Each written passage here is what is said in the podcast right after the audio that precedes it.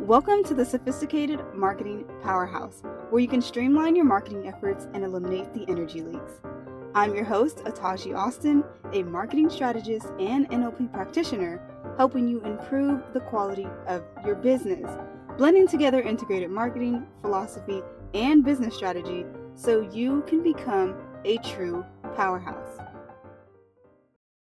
Okay, so today's episode is going to be all about marketing philosophy. And I haven't heard anybody else talk about this on a podcast, so I'm like super excited. But let's get into it. Marketing philosophy is essentially your set of guiding principles and beliefs that drive your organization's approach to marketing. And I kind of want to break that down because earlier we talked about conviction and really holding and staying true to your beliefs and your values and your missions. And so your marketing philosophy is a way to do that. It really guides those beliefs, guides those principles that you're setting forth in your business so that you can have a good approach to marketing and so that you can bear the fruits of your marketing efforts, essentially. And so your marketing philosophy reflects your company's values, goals, and priorities, and it, informs all of your marketing strategies and tactics. And so this can be customer focused, product focus, sales focus, a combination of these approaches. And, you know, it can emphasize different aspects of your marketing mix. So, you know, the price, promotion, product place, all of that. Some of these include, you know, product orientation, um, innovation, selling, like there's a lot of things. And I'll dive into each of these concepts. But essentially, they are ways to prioritize efficient production and distribution of your goods or your products. There to improve the quality and innovation of your products and your business.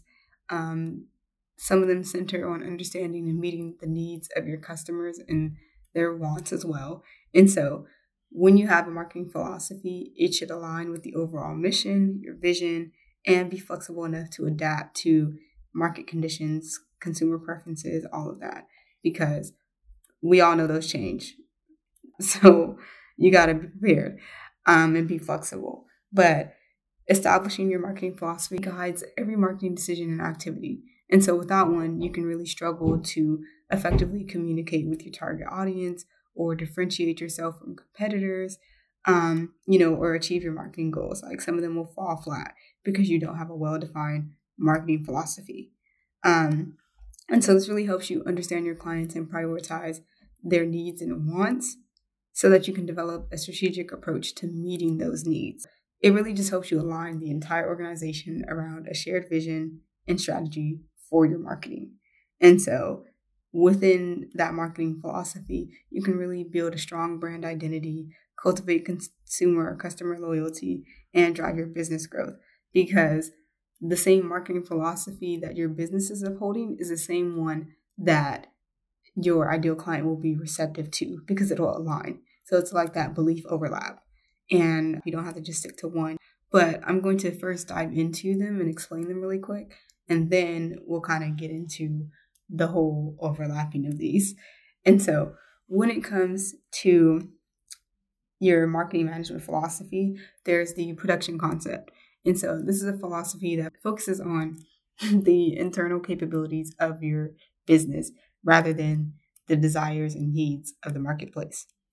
An example this would be like Ford or something. And so it focuses on lowering production and having mass production um, is the goal versus the actual quality or um, things like that. So this really focuses on the quantity of production and lowering those costs. And then there's also the product concept or the product philosophy.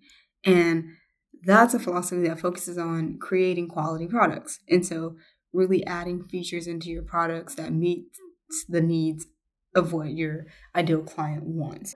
Um, fun fact, you know, in my whole business, we focus on helping you improve the quality of your business.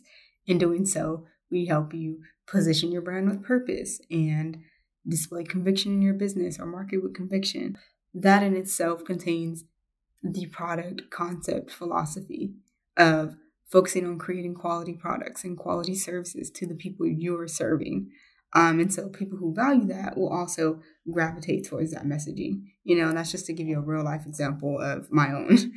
Um, there's also the selling concept. And so this philosophy is really aimed at profit and selling what's produced. And so it's more sales focused and numbers focused. It's like, okay, how can we sell this, get the most profit, get the most bang for our buck, things like that. Um, when you think of this philosophy, I think of like e-commerce and you know brick and mortar. It's like, okay, how can we push this out? How can we plan this floor set and really get these sales? And that's essentially the selling concept. And then there's also the marketing concept, focusing on customer satisfaction and the use of marketing strategies, which is also one of my philosophies. But anywho, you know, earning profit through customer satisfaction. So a lot of service-based businesses tend to do this. And, you know, that's focusing on customer satisfaction and essentially retaining customers through their experience. Um, and then lastly, there's societal marketing concept. And so that focuses on the cus- customer satisfaction, but in an ethical and ecological boundaries of society. So it's kind of like the marketing concept, but with constraints. and um, not in a bad way either, but you know, you gain profit through social welfare. And so when I think of this, I kind of think of like nonprofits in a way. Um, and just really marketing through customer satisfaction and the things they give back but within the boundaries of society and what's going on in the world. And a lot of times, marketing philosophies can overlap. And I actually love when people don't just stick to one and they actually have multiple because it gives you more flexibility within your marketing campaigns. You're able to diversify your messaging more, your offer suite. Um, it's honestly just great. But anywho, there's several benefits to overlapping your marketing philosophy. And so, one, it, it allows for a more holistic approach to your marketing. And so these different philosophies can really complement each other and lead to a more comprehensive strategy. So, how I mentioned in my business, such as, you know, the um, product concept of focusing on quality and establishing quality products, but also the marketing concept of focusing on customer satisfaction and marketing strategies and customer experience, things like that. So think of it like as like splitting things up in quarters. You know, there's four. You can use two quarters to focus on one, the other two to focus on the other. Or you can use, you know, quarter one, we're focusing on product concept philosophy. Quarter two, we're focusing on the marketing concept. And then, you know, quarter three and four, we're combining both. However, you want to do that, you have a lot of ways to mix and match and market more effectively in different ways so that you're not repeating the same things and going in the same cycles. Um, and so, an example would be, you know, combining production orientation with marketing orientation or concept. And so this is like a strategy that not only focuses on efficient production and distribution of your services, but also understands the needs and wants of your customers and meets those needs within this production, you know? And so not only that, but it can help you appeal to a wider range of customers. And so they may respond differently to these marketing approaches. And um, I wanted to really talk about this because a lot of people talk about niching down and, oh my God, you need to pick a target market and blah, blah, blah. There are a million ways to niche. You can niche by ideal client, by you know expertise, by transformation, by a process, by industry. Those are a lot of ways to niche. And so when you niche down on that and then you mix that with a couple of different overlapping marketing philosophies, you open the possibilities that you have. And I think a lot of people don't think about that because a lot of people don't know about it enough. Like people are like, oh, I'm scared to niche down. I don't want to pick a niche and stick to one person. But it's like that is one helping you target things more effectively. And so we talked about qualifying clients and your client fit and, you know, prospect qualification. Your marketing philosophy also guides that. And when you niche and you have overlapping marketing philosophy, it opens the door for other clients to um, interact with you and gravitate towards your messaging, towards your campaigns, and you have more of an impact. You know, people respond to different things, and so you have to be able to open leeway and limit the constraints you place on yourself. And I think a lot of people don't like niching because they feel like it's a constraint or that you're not going to get as much customers. But just because you're focusing on a niche doesn't mean that you're eliminating the possibilities of other people coming towards you, even if they're not in that niche or that industry, you know? And so when you overlap marketing approaches, it opens the gates to other opportunities. Um, and it also helps you stay flexible and adaptable to changes in the market and in your customer preferences. And this is huge because as the market changes and the seasons change within business, you have to be able to adapt to those. And when you have marketing philosophies that you can play back and forth, it helps you adapt way more quicker than somebody who doesn't. Um, especially because when market changes, preferences changes, and things that become wants and that aren't needs, or vice versa, some things will be eliminated.